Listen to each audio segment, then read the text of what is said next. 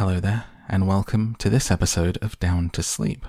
This is a podcast of softly spoken stories and audiobooks to help you get a good night's rest. If you enjoy bedtime stories, or maybe you just need some noise to help you drift off at night, this is the podcast for you. If you would like to hear more of this book, please do let me know in a comment and give this podcast a positive review. If you have found this podcast useful and you would like to support it, you can get rewards by joining me on Patreon at patreon.com slash down to sleep.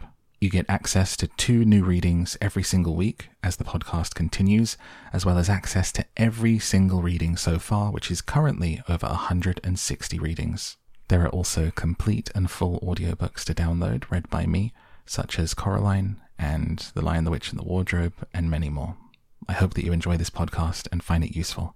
Now, let's go ahead and take a nice deep breath and let's get down to sleep with Charlotte's Web. Chapter 1 Before Breakfast. Out to the hog house, replied Mrs. Arable. Some pigs were born last night. I don't see why he needs an axe, continued Fern, who was only eight. Well, said her mother, one of the pigs is a runt. It's very small and weak. It will never amount to anything. So your father has decided to do away with it. Do away with it, shrieked Fern. You mean kill it, just because it's smaller than the others? Mrs. Arable put a pitcher of cream on the table. Don't yell, Fern. Your father is right. The pig would probably die anyway. Fern pushed a chair out of the way and ran outdoors. The grass was wet.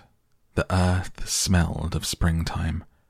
Fern's sneakers were sopping by the time she caught up with her father.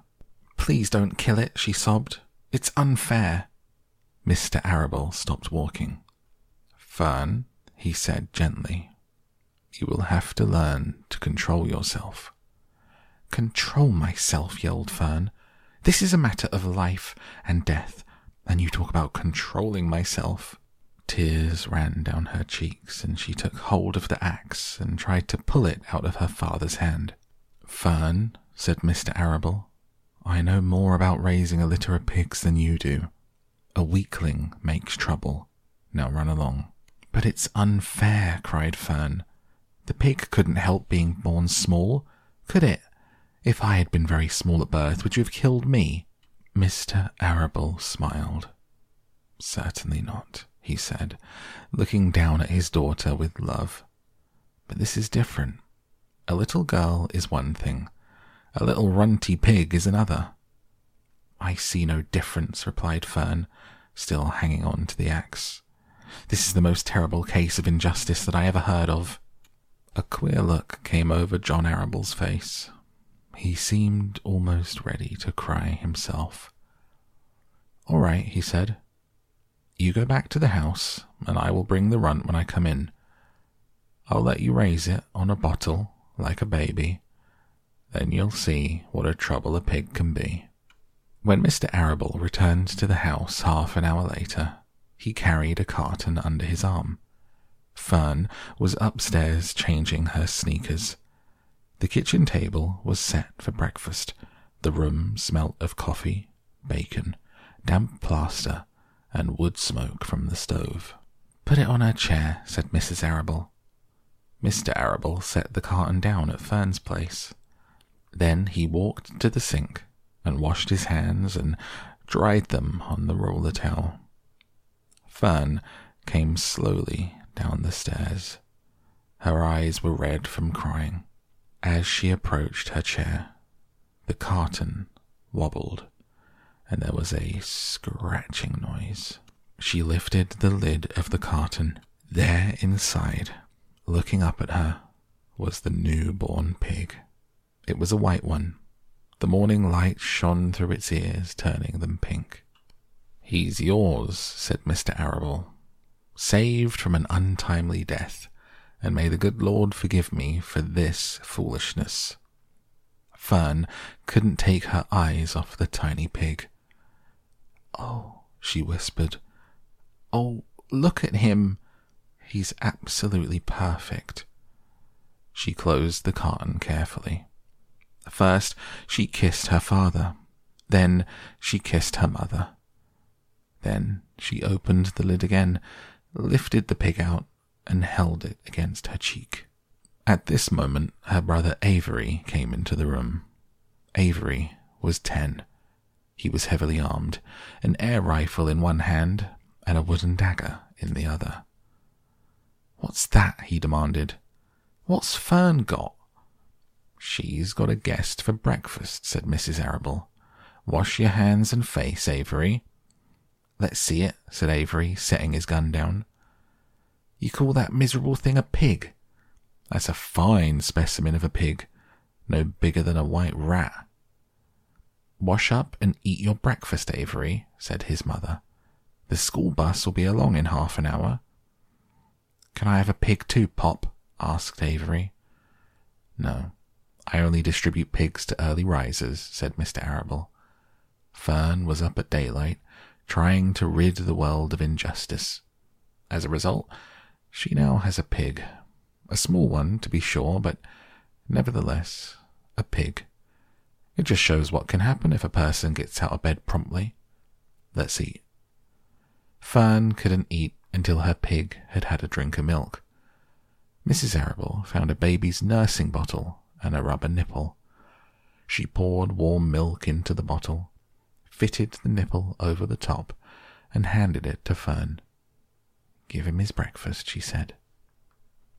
A minute later, Fern was seated on the floor in the corner of the kitchen with her infant between her knees, teaching it to suck from the bottle. The pig, although tiny, had a good appetite and caught on quickly. The school bus honked from the road. Run, commanded Mrs. Arable, taking the pig from Fern, slipping a doughnut into her hand. Avery grabbed his gun and another doughnut. The children ran to the road and climbed into the bus. Fern took no notice of the others in the bus. She just sat and stared out the window, thinking what a blissful world it was, how lucky she was to have entire charge of a pig. By the time the bus reached school, Fern had named her pet, selecting the most beautiful name she could think of. Its name is Wilbur, she whispered to herself. She was still thinking about the pig when the teacher said, Fern, What's the capital of Pennsylvania? Wilbur, replied Fern dreamily. The pupils giggled. Fern blushed. Chapter 2 Wilbur Fern loved Wilbur more than anything. She loved to stroke him, to feed him, to put him to bed. Every morning, as soon as she got up, she warmed his milk, tied his bib on, and held the bottle for him. Every afternoon, when the school bus stopped in front of her house, she jumped out and ran to the kitchen to fix another bottle for him. She fed him again at supper time, and again just before going to bed. Mrs. Arable gave him a feeding around noontime each day when Fern was away in school. Wilbur loved his milk. He was never happier than when Fern was warming up a bottle for him he would stand and gaze up at her with adoring eyes. For the first few days of his life, Wilbur was allowed to live in a box near the stove in the kitchen. Then, when Mrs. Arable complained, he was moved to a bigger box in the woodshed. At two weeks of age, he was moved outdoors. It was apple blossom time, and the days were getting warmer. Mr. Arable fixed a small yard specially for Wilbur under an apple tree, gave him a large wooden box full of straw with a doorway cut in it so he could walk in and out as he pleased. Won't he be cold at night? asked Fern. No, said her father. You watch and see what he does. Carrying a bottle of milk, Fern sat down under the apple tree inside the yard. Wilbur ran to her. She held the bottle for him while he sucked. When he had finished the last drop, he grunted and walked sleepily into the box. Fern peered through the door. Wilbur was poking the straw with his snout. In a short time, he had dug a tunnel in the straw. He crawled into the tunnel and disappeared from sight, completely covered with straw. Fern was enchanted. It relieved her mind to know that her baby would sleep covered up and would stay warm. Every morning after breakfast, Wilbur walked out to the road with Fern and waited with her till the bus came. She would wave goodbye to him, and he would stand and watch the bus until it vanished round a turn. While Fern was in school, Wilbur was shut up inside his yard, but as soon as she got home in the afternoon, she would take him out he would follow her round the place. If she went into the house, Wilbur went too. If she went upstairs, Wilbur would wait at the bottom step until she came down again. If she took her doll for a walk in the doll carriage, Wilbur followed along. Sometimes on these journeys, Wilbur would get tired. Fern would pick him up and put him in the carriage alongside the doll. He liked this. And if he was very tired, he would close his eyes and go to sleep under the doll's blanket. He looked cute when his eyes were closed because his lashes were so long. The doll would close her eyes too, and Fern would wheel the carriage very slowly and smoothly as not to wake her infants. One warm afternoon, Fern and Avery put on bathing suits and went down to the brook for a swim. Wilbur tagged along at Fern's heels. When she waded into the brook, Wilbur waded in with her. He found the water quite cold, too cold for his liking. So while the children swam and played and splashed water at each other, Wilbur amused himself in the mud along the edge of the brook, where it was warm and moist and delightfully sticky and oozy. Every day was a happy day, and every night was peaceful. Wilbur was what farmers call a spring pig, which simply means he was born in springtime. When he was five weeks old, Mr. Arable said he was now big enough to sell and would have to be sold. Fern broke down and wept, but her father was firm about it Wilbur's appetite had increased. He was beginning to eat scraps of food in addition to milk. Mr. Arable was not willing to provide for him any longer. He had already sold Wilbur's ten brothers and sisters. He's got to go, Fern, he said. You've had your fun raising a baby pig, but Wilbur is not a baby any longer. He's got to be sold. Call up the Zuckermans, suggested Mrs. Arable to Fern. Your Uncle Homer sometimes raises a pig. If Wilbur goes there to live, you can walk down the road and visit him as often as you like. How much money should I ask for him? Fern wanted to know. Well, said her father, he's a runt. Tell your Uncle Homer you've got a pig you'll sell for six dollars. See what he says. It was soon arranged. Fern phoned and got her Aunt Edith and her Aunt Edith hollered for Uncle Homer, and Uncle Homer came in from the barn and talked to Fern. When he heard that the price was only six dollars, he said he would buy the pig. Next day, Wilbur was taken from his home under the apple tree and went to live in a manure pile in the cellar of Zuckerman's barn. Chapter 3 Escape The barn was very large. It was very old. It smelled of hay and it smelled of manure. It smelled of the perspiration of tired horses, the wonderful sweet breath of patient cows. It often had a sort of peaceful smell, as though nothing bad could ever happen again. It smelled of grain, of harness dressing, and axle grease, of rubber boots, and of new rope. And whenever the cat was given a fish head to eat, The barn would smell of fish, but mostly it smelled of hay, for there was always hay in the great loft up overhead, and there was always hay being pitched down to the cows and the horses and the sheep. The barn was pleasantly warm in the winter, when the animals spent most of their time indoors. It was pleasantly cool in summer, when the big doors stood wide open to the breeze. The barn had stalls on the main floor for the work horses, tie ups on the main floor for the cows, a sheepfold down below for the sheep, a pig pen down below for Wilbur. It was full of all sorts of things you would find in barns ladders, grindstones, pitchforks, monkey wrenches, scythes, lawnmowers, snow shovels, axe handles, milk pails, water buckets, empty grain sacks, and rusty rat traps. It was the kind of barn that swallows like to build their nests in. It was the kind of barn that children like to play in.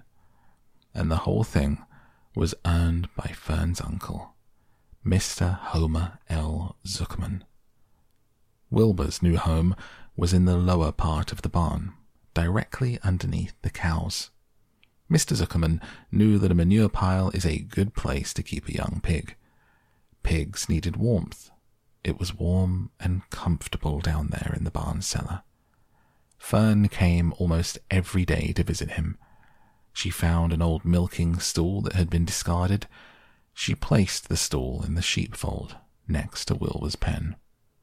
Here she sat quietly during long afternoons, thinking, listening, and watching Wilbur. The sheep soon got to know her and trust her. So did the geese who lived with the sheep. All the animals trusted her. She was so quiet and friendly. Mr. Zuckerman did not allow her to take Wilbur out, and he did not allow her to get into the pig pen but he told Fern she could sit on the stool and watch Wilbur as long as she wanted to. It made her happy just to be near the pig.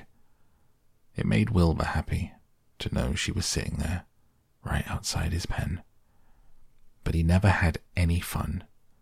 No walks, no rides, no swims.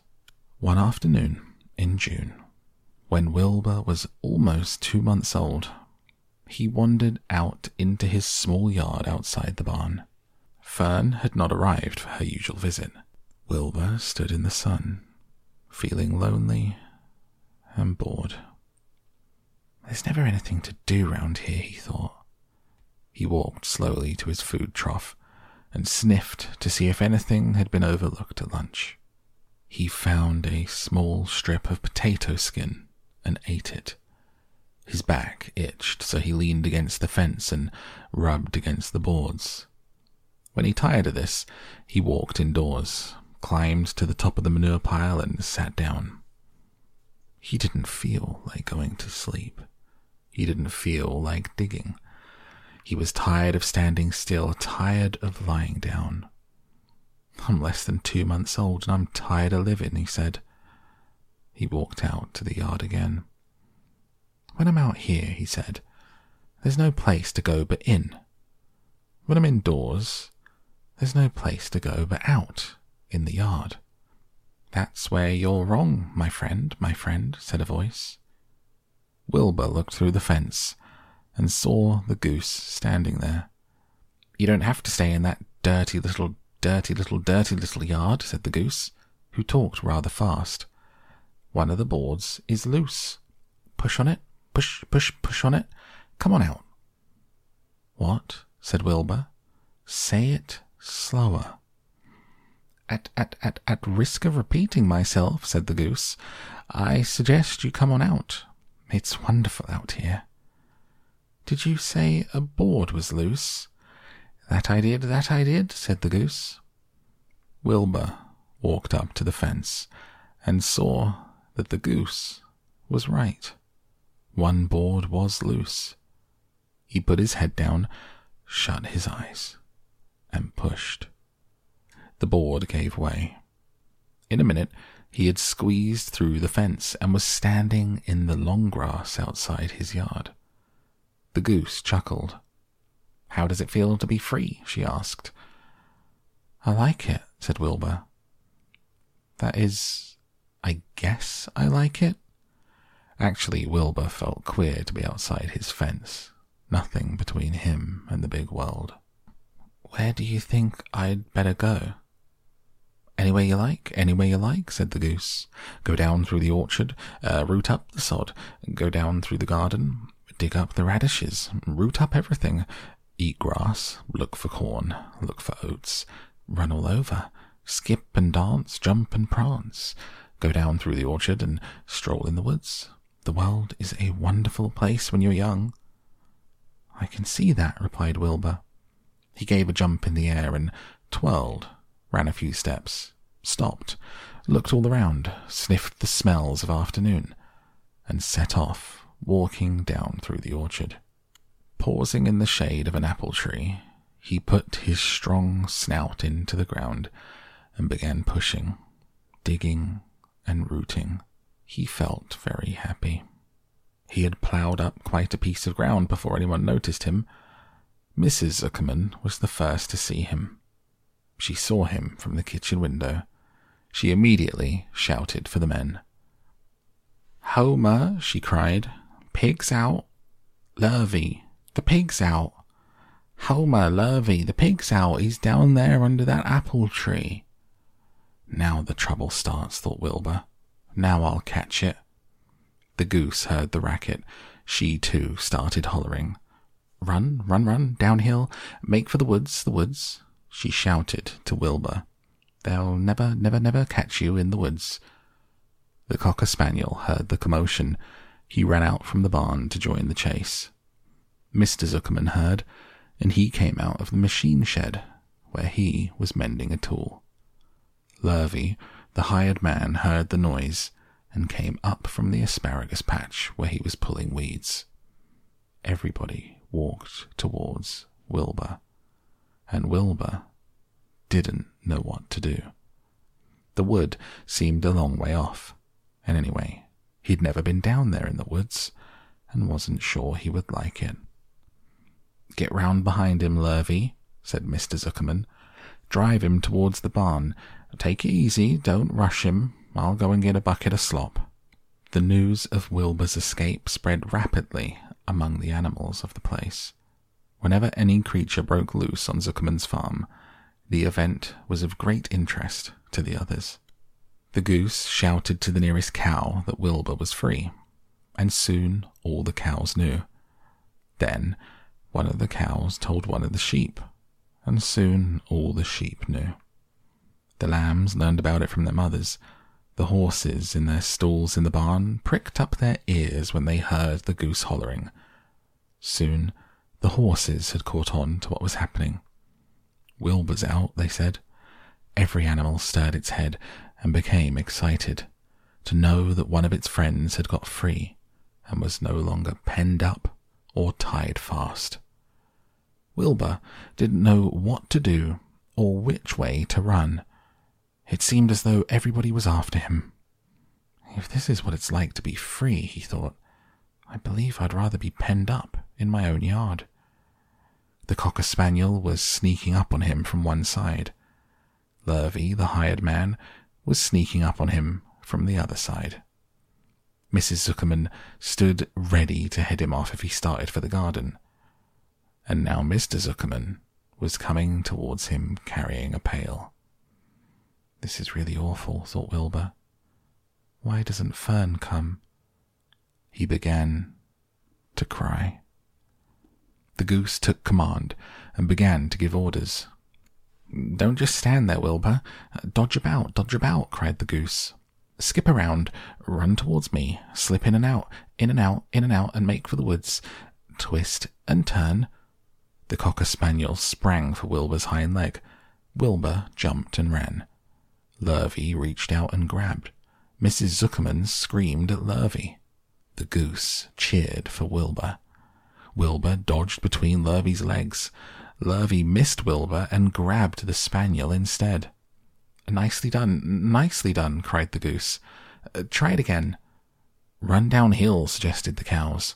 Run towards me, yelled the gander. Run uphill, cried the sheep. Turn and twist, honked the goose. Jump up and dance, said the rooster.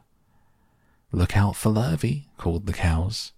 Look out for Zuckerman, yelled the gander. Watch out for the dog, cried the sheep. Listen to me, listen to me, screamed the goose. Poor Wilbur was dazed, frightened by this hullabaloo. He didn't like being the centre of all this fuss.